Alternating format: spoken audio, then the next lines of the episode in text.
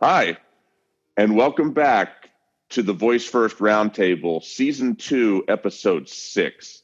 My name is Bradley Metrock. I'm CEO of a company called Score Publishing based here in Nashville, Tennessee. The Voice First Roundtable is our ongoing interview show, half an hour, one on one, where we speak to a variety of leaders and pioneers across this vast landscape of voice technology and conversational AI. We are now halfway through season two, um, starting on the back half, and we are thrilled to be joined by Steve Ardier. Steve, say hello. Thank you, Bradley. Uh, I'm Steve Ardire. I operate. Oh, uh, I mispronounced uh, it right off the bat. So that's Ardire. That's okay. Ardire. It's a hardy at the end. Yes. Okay. Hardy at the end. Right. So uh, so uh, great, you know, great to do this. Uh, it's been a, a, few months since I've done a podcast. Uh, I'm very uh, active in the speaking circuit, but if you go to my uh, website, which I'll include a link, but I'll verbalize, it's uh. Uh, on the events list, um, there were four upcoming events that were that I was targeted to do, and I just put a little notation: postponed due to COVID 19. So I have like in red on my events list uh, a number of events, a healthcare event, uh, AI Showbiz, which is an online event for AI and uh, entertainment, a HR event, a EdTech event. So a nice little sprinkling, but it is what it is. And you just got to play through. Hopefully things will, you know, be more stabilized with the flattening of the uh, COVID-19 curve by, you know, by the fall. So at any rate, a little bit about me, if you want to give me, uh, I can give you a quick capsule on what I do. So, um, so I've been uh, advising startups for 25 years, the last seven squarely in the AI space in multiple areas, everything from uh, enterprise AI. Uh, I've kind of moved up the stack from, you know, you know, the plumbing side of things up to, you know, applications in, in different spaces in the healthcare space, in you know in HR and in tech and entertainment. So a whole sprinkling of verticals, and um, and I typically lock on to uh, early stage uh, AI software startups. So I have an affinity for uh, underappreciated, underestimated underdog startups, where I can come in and give them a turnkey deliverable, which is rare for advisors. I can come in and help shape their business strategy, product market fit, put together their pitch, get it funded. So these are typically anywhere from, you know, some pre-seed, but typically, you know, seed, you know, seed stage from one to, you know, 3 million funding. And then get to the fun part, which is uh, uh, operationalizing the tactical execution, which is go to market, you know, for uh, customer engagement and partnerships. Very cool. So you're you're a busy man very busy. And, you know, typically it's interesting. Uh, you know, I should have done this earlier in my career, but uh, about four years ago, maybe, no, actually five years ago, uh, I decided, uh, my wife has horses. She has a stable of horses, less now. So I decided to put together a stable of AI startup, parse my time across, you know, uh, anywhere from six to eight and uh, some of them were more intense gigs. Other ones were just, you know, you know, maybe four to eight hours a month. And uh, and it was interesting because I mean that's really how the VCs play the game. Uh, it's a numbers game, and you know you want horses that you know are going to win, place, or show, and that's the way it is. I mean, no matter how you slice it, nine out of ten uh, software, uh, software startups, whether they're AI or not, uh, fail to numerous reasons. So so, I mean, you try to get a little more discerning and, you know, with the experience, picking the right horses. But the space that I'm in is the toughest one because uh, you're not quite there. You may have some, you know, early adopter traction. You've got to get, you know, to a commercial viable product.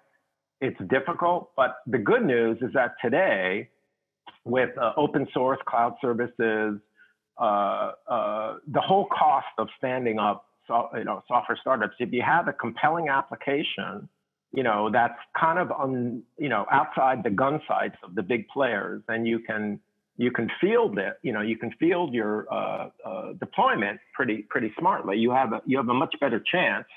So my new mantra uh, uh, that is even recalibrated is I think for a lot of AI startups, especially in the enterprise AI uh, space, using conversational AI, and I'll give you an example of one that I'm doing as uh, as a co-CEO and co-founder. You have a great chance to do it with no more than five million funding. You know, get to five million in sales, and you've got a 25 million, you know, uh, exit strategy if you execute smartly. Yeah, uh, excellent. So, uh, and I like the um, the the horse um, metaphor. the horse I, analogy. Right, yeah, right, I, am going right. to continue to go with that. So go go uh, with it. Yeah. So yeah, with your. uh, you know, you've interacted with a lot of companies, and you know, you talked yep. about how you know you sort of continued to uh, sharpen your own framework for how you mm-hmm. evaluate mm-hmm. them and think about them. You know, what what are some of the criteria that maybe uh, makes you think uh, one startup or another is a secretariat uh, rather than uh, uh, like another Mr. Ed? Yes. So the number one criteria is is your team. Uh, in fact, VCs put a weighting of 70% criteria on your team. Now, the interesting thing about it is that, you know, outside, you know, in rural areas like where you are, well, you're not really rural, but off the beaten path, you know, the big cities, right? Where you have the preponderance. Uh, I don't really get a lot of funding from. I think the Silicon Valley bloom is is is off the roads, uh, and there's a lot of you know flyover country areas. Uh, you know, wherever you have a university, and or it doesn't you know, you've got a viable uh, ecosystem to springboard, and um, but the key thing is recruiting the right team. And I'll give you a, a tangible example rather than talking in the abstract. So we're, uh, the timing I think is propitious, but we're standing up a telebehavioral health software as a service called signalactionai.com. And uh, it's all targeted for uh, AI, healthcare, and human services for good. Now, now, we didn't really, you know, we had this thing going a few months ago before the COVID 19, but the, the feedback and the timing couldn't be better because, you know, the problem sets are going to be manifest. So we're targeting substance use and abuse, opioid addiction. And then the other bucket is the mental health, depression, suicide. For most people don't realize the enormity of the problem. The economic impact of addiction and mental illness you know, globally is nearly trillion dollars a year. 200 people a day die from opioid addiction. Uh, one in five adults experience mental illness and mental health issues, and it's going to increase now because of the pandemic issues, right? So that's going to bump up illnesses. It also includes children uh, with higher, I, I, didn't believe this statistics, one in six youth, uh, age 16 to 17 is mental, you know, disorder. So depression now will be a leading, you know, cause of disability. So what we're trying to do is uh, is address uh, through telebehavioral um, using machine intelligence uh, to help users overcome obstacles, you know, to leading a healthier, happier life. So it's conversational interface, you know, like you do at VoiceCon and so forth, is, is just one ingredient of that but you need the other ingredients that we're uh, interleaving into the into the uh, into the product mix that that tap into uh, patient behavioral pattern recognition, empathy, bidirectional patient interaction, the ability to uh, glean real-time vital sign detection, you know, have a semantic patient modeling component, and then you know the the, the metrics on the trend analysis and reporting. So we're just in the early stages of standing up a proof of concept in May, and uh, and uh, and then deploy an M. So the sequences is after that you deployed an MVP with early adopters, you know, targeting rural hospitals, you know, and clinics because those are the underserved markets. And we have a killer team. So it comes back to the team uh, uh, very lean as far as you know the co-founders, but we have a, a really impressive list of advisors in in healthcare, in in uh, in uh, patient experience, in you know um, design strategy. So we're we're feeling pretty good about it. So that, that, dovetails pretty well with uh, with a with a question for you. So mm-hmm. you interact with such breadth of companies uh-huh. and um, you know you're you're interacting with them at such a deep um, and integrated level as you know the project voice series you know we have this portfolio of events that we do and it involves uh, the intersection of different verticals and voice technology and the ai that sort of sits underneath it. My, my question for you is you just mentioned a healthcare example uh, that you're working with. Um, you know, share with me your thoughts on what is the one, maybe what is the one vertical, whether it's healthcare, whether it's banking, whether it's publishing, whether it's automotive, whether it's hospitality. Uh, what's the one area of our life where AI, we're going to see the most benefit from AI first? So uh, the most benefit from AI. Um, you, know, the whole voice interface, it's the most natural interface. That's, you know, whether it's applied for, you know, for customer service or this tele, you know, telehealth example that I just cited, you know, we, you know, it's great today with, you know, on the consumer side where you have your, uh, you know, uh, Alexa or Google Home or whatever to be kind of like a, you know, a Q&A service to where you don't have to, you know, go and type in your query to Google, whatever. You can get your, your answer. But, um, but l- let me frame it this way. Every credible AI does the who, what, why, when, and how, uh, but not the why. And that's the holy grail out there. Why, you know, is causal reasoning or common sense. And none of the players, including Google, Amazon, uh, and other impressive startups have cracked that.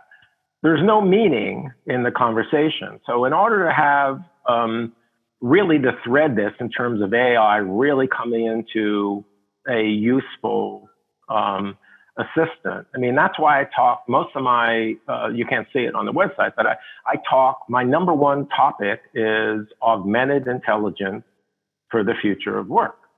And the simple definition of that, Bradley, is humans working with machines.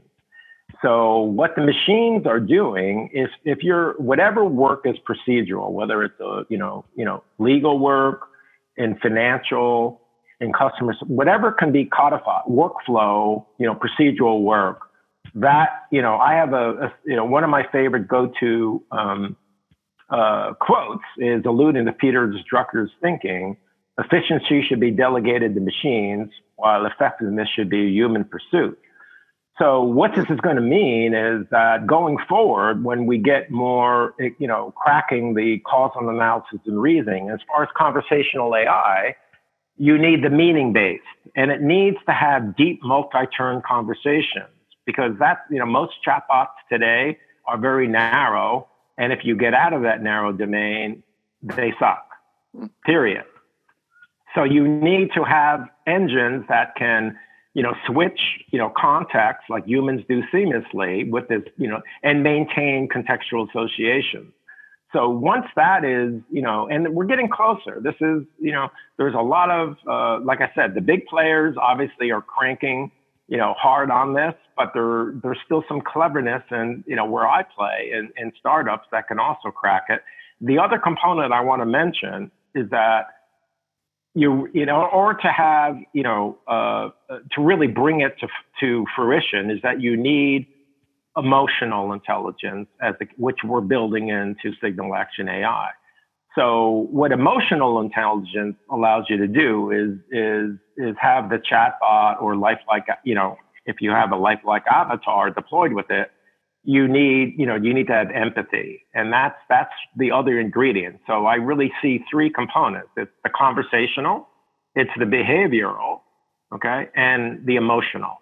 And if you thread those together, you've got a really good chance to, you know, to crack the problem.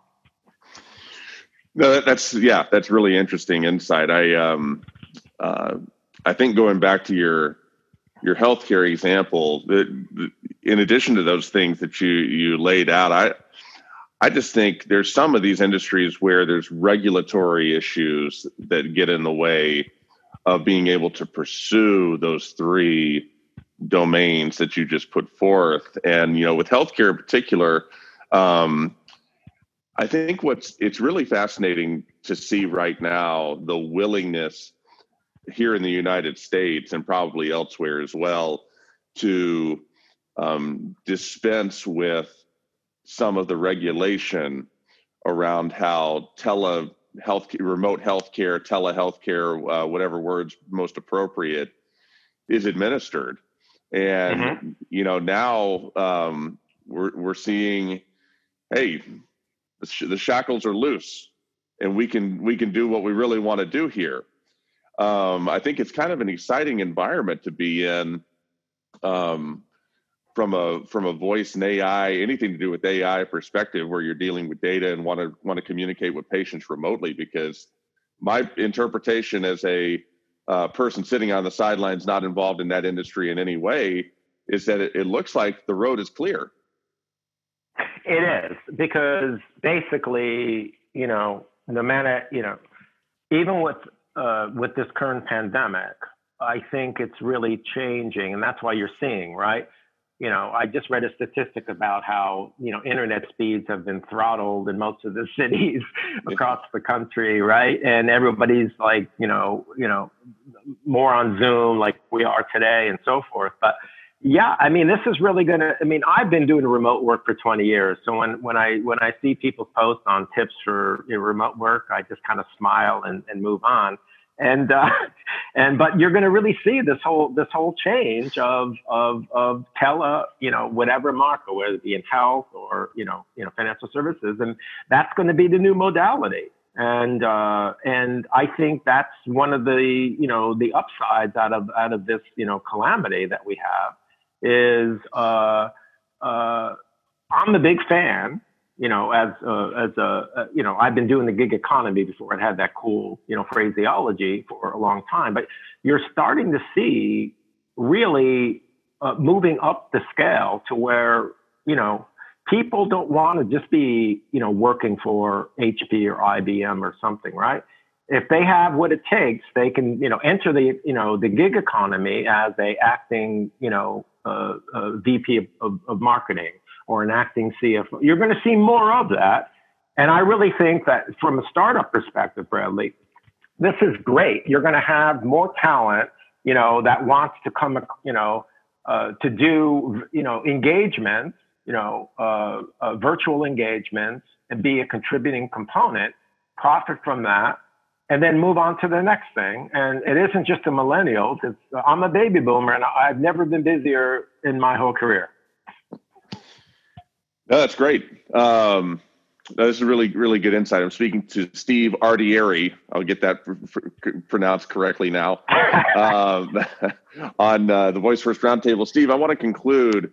You know, we sort of covered some of the COVID 19 stuff. I want to conclude by asking you um, just a simple question on what do you hope that we see from this voice tech any you know the, anywhere in the landscape from voice tech all the way through the ai you know any aspect of the ai underneath it what what do you hope that we see as some of the developments in this area um, by the time the end of the year rolls around? Is there anything in particular that you're watching that that you hope comes to pass um, you know, share with me your thoughts on, you know, you, you mentioned Alexa, Google Assistant, some of these mainstream voice assistants.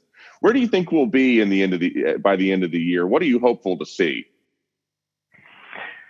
So, I think you know, in many respects, it's really going to uh, be kind of a refreshing cleansing of sorts to say, yes, we're still executing, you know, with what we, you know, for this particular tele, you know, behavioral health startup, uh, if you've got the right stuff, um, you, you, it all comes down to you know nailing your product market fit and knowing how to execute off that. I th- I like it in terms of the uh, kind of more of a leveling of the playing field to where you can see if you've got the right substance as an underdog and you can, you know, you can come to market, you know, close deals and start getting traction. You don't need to have uh, there, there's going to be a you know a lot of startups that are overfunded, you know, 50, 100 million dollars, where it's more marketing hype and BS than it is real product substance. That's what I see as so it's sort of like it's kind of like recalibrating, leveling the playing field here. And it's really going to put a big hurt on a lot of the, the, I don't get any funding through, you know, I go to micro VCs. I think most of the big VCs, you know, are, are, it's their, their, their models. And that's what it is. Augmented intelligence, you know, uh, uh, is, uh, is, and, and, you know, AI isn't killing jobs, it's killing business models. And I think, that's a good thing because there's too much hype and inflation within VC overfunded start, uh, uh, you know, startup names, and it's going to really, you know, come down to more of what we used to have, you know, meritocracy and then executing smartly. So that's that's my takeaway. Excellent. Yeah, um, Steve, it's been a pleasure to speak with you. Thank you for taking some time to share uh, your not just your ex- experience but your expertise with me and the audience as well. It's greatly appreciated. My pleasure, Bradley. Thank you very much. Stay safe. You you too. For the Voice First Roundtable, Season Two, Episode Six. Thank you for listening, watching. If you're watching on YouTube, until next time.